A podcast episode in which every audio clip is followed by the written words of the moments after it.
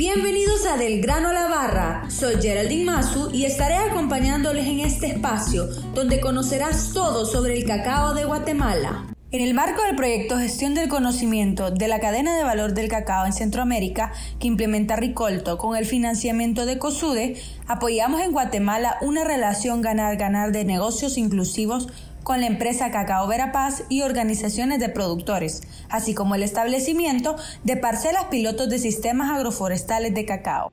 En el episodio de hoy hablaremos sobre el sistema agroforestal en cacao resilientes y adaptados al cambio climático en la región norte de Guatemala. Y nos acompaña Herbert Caal, técnico de campo de Cacao Verapaz. Bienvenido.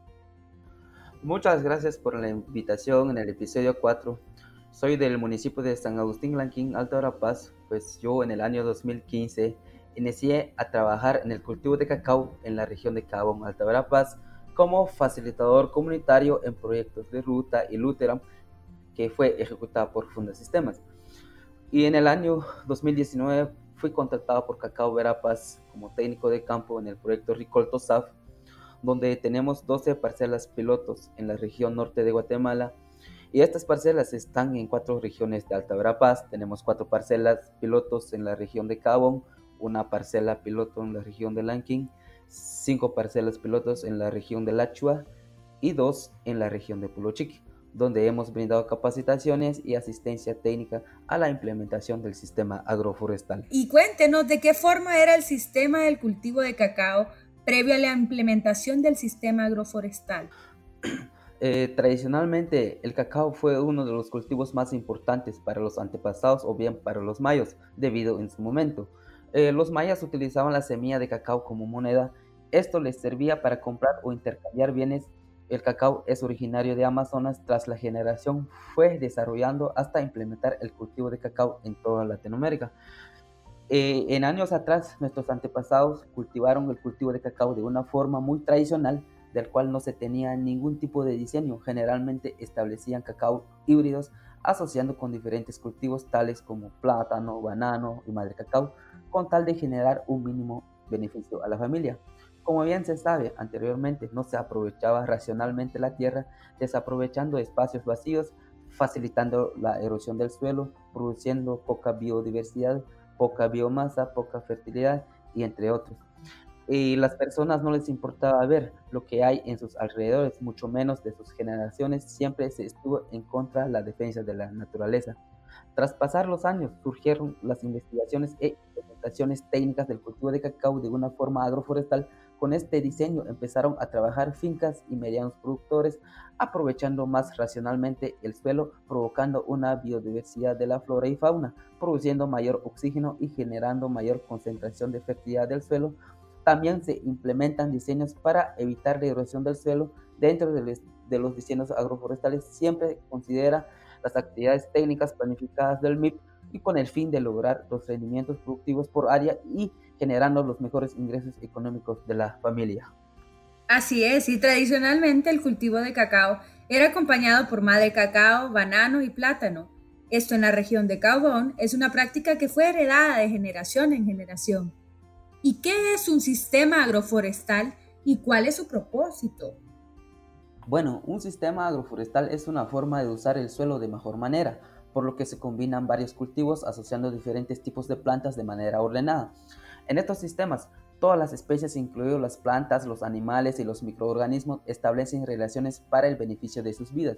El cacao establecido como árboles acompañantes se define como un sistema agroforestal. Esta combinación de plantas y el cultivo de cacao brindan diferentes beneficios y productos a las familias haciendo un mejor uso de las parcelas de cacao. Bueno, los árboles acompañantes del cacao en los sistemas agroforestales se clasifican en tres grupos, los árboles de servicio, los árboles maderables y los árboles frutales. Los árboles de servicio son los que proveen sombra y nutrición al cacao. El manejo de su tamaño y regulación de crecimiento ayuda a crear las condiciones óptimas para el cacao y estos árboles se manejan mediante raleos y podas. Y los árboles, eh, los árboles maderables son los que dan sombra al cacao, pero su función principal es la producción de madera. Para esto hay que podar los árboles para que formen un tronco recto. Y los árboles frutales es para lograr una producción más diversa entre las cacautales, además de brindar un poco de sombra y producir variedad de fruta. Y es importante también la poda para facilitar la cosecha y obtener una buena producción.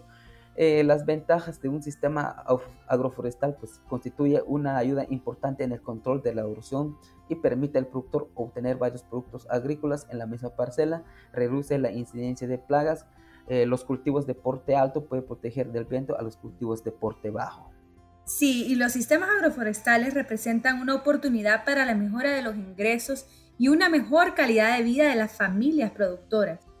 ¿Cuáles han sido los beneficios y logros por la implementación del sistema agroforestal en el cultivo de cacao? Bueno, en la implementación de los sistemas agroforestales en nuestro medio, trabajando con pequeños y medianos productores del cultivo de cacao en las regiones de Lachua, Cabón, Lanquín y Polochic, eh, con la práctica del sistema agroforestal ha venido cambiando vidas con las personas productas en donde nos encontramos interviniendo.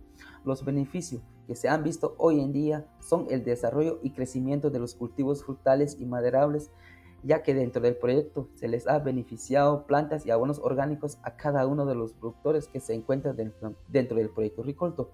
Eh, muchos productores muestran agradecimiento por el acompañamiento técnico y con los beneficios que se han previsto hasta la fecha trabajando con cada una de las familias productoras. El logro que se ha tenido hasta la fecha es tener unido a los grupos, motivándoles e incentivándoles nuevas metodologías del aprender haciendo en sus plantaciones de cacao. También un logro de los cultivos ya establecidos que generalmente se encuentran en mejores condiciones, desarrollando de una manera rápida. Eh, en pocos años estos cultivos estarán produciendo y es una satisfacción para los productores ya que les generará un ingreso económico más a la familia o bien un consumo más para el beneficio de cada uno de ellos. Y bajo el sistema agroforestal se puede dar un manejo eficiente de la sombra, proveyendo condiciones de crecimiento óptimo de las mazorcas de cacao evitando enfermedades y obteniendo un ingreso por la venta de productos acompañantes de ciclo corto y permanentes. ¿Cuáles han sido los impactos del cambio climático en el cacao? El cambio climático en los años atrás ha sido poco bajo, debido a aún se contaba con mayor número de árboles, pues las personas que no realizaban la tala de la naturaleza se mantenía la gran biodiversidad y respirando del oxígeno puro sin contaminación de la atmósfera.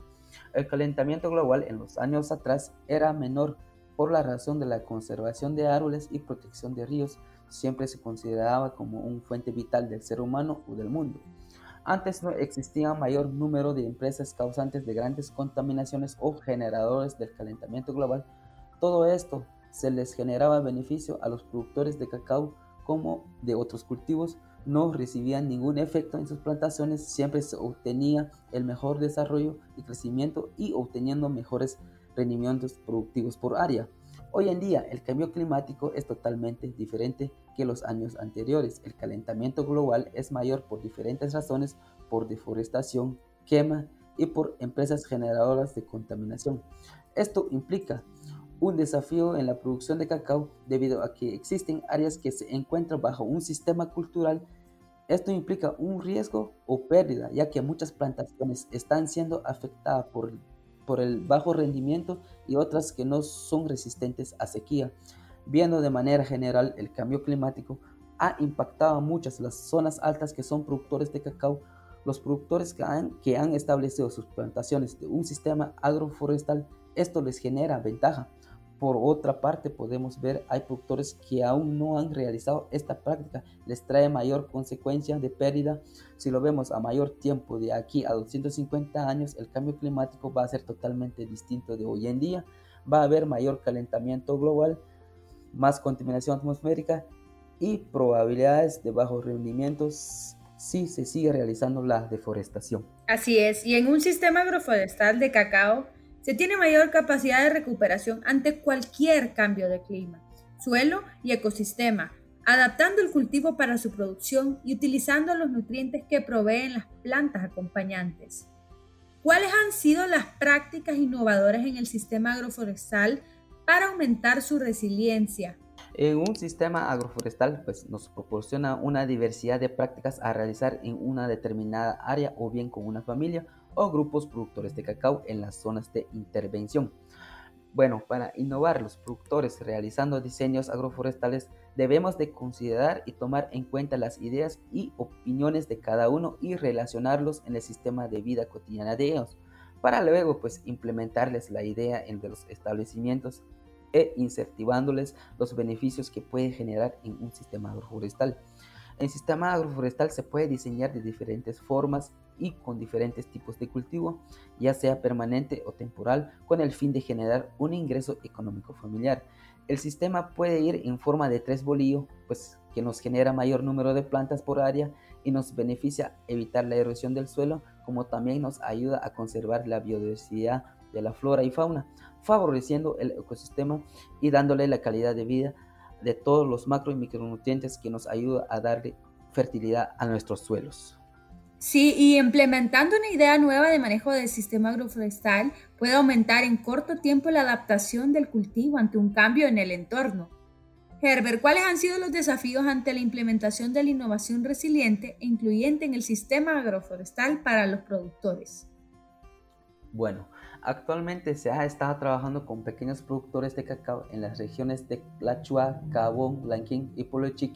Se han implementado parcelas pilotos o demostrativas eh, el cual las familias productoras han participado en eventos de capacitación para obtener conocimientos de, intercambio de experiencia, para luego ellos realizar la, réplica en sus parcelas con el fin de obtener las prácticas y técnicas, eh, para que les genere unos beneficios, ya sea aumentando la producción agrícola o bien en el uso racionalmente y adecuado de la tierra. Bueno, la innovación de las prácticas ha sido de provecho para los productores, ya que la mayoría de ellos lo practican y han visto cambios, pero por otra parte existen productores que han sido difícil de motivarlos o cambiar su forma de pensar ya que tienen una ideología muy diferente, le da más prioridad a la cultura. Piensan que al podar una planta estamos dañando el árbol o bien piensan que no va a producir. Cuando nosotros lo miramos de otra manera, se ha tratado de cambiar estos desafíos con algunos de ellos considerando a realizar más práctica e implementando más parcelas pilotos, se va a lograr constituir el cambio total.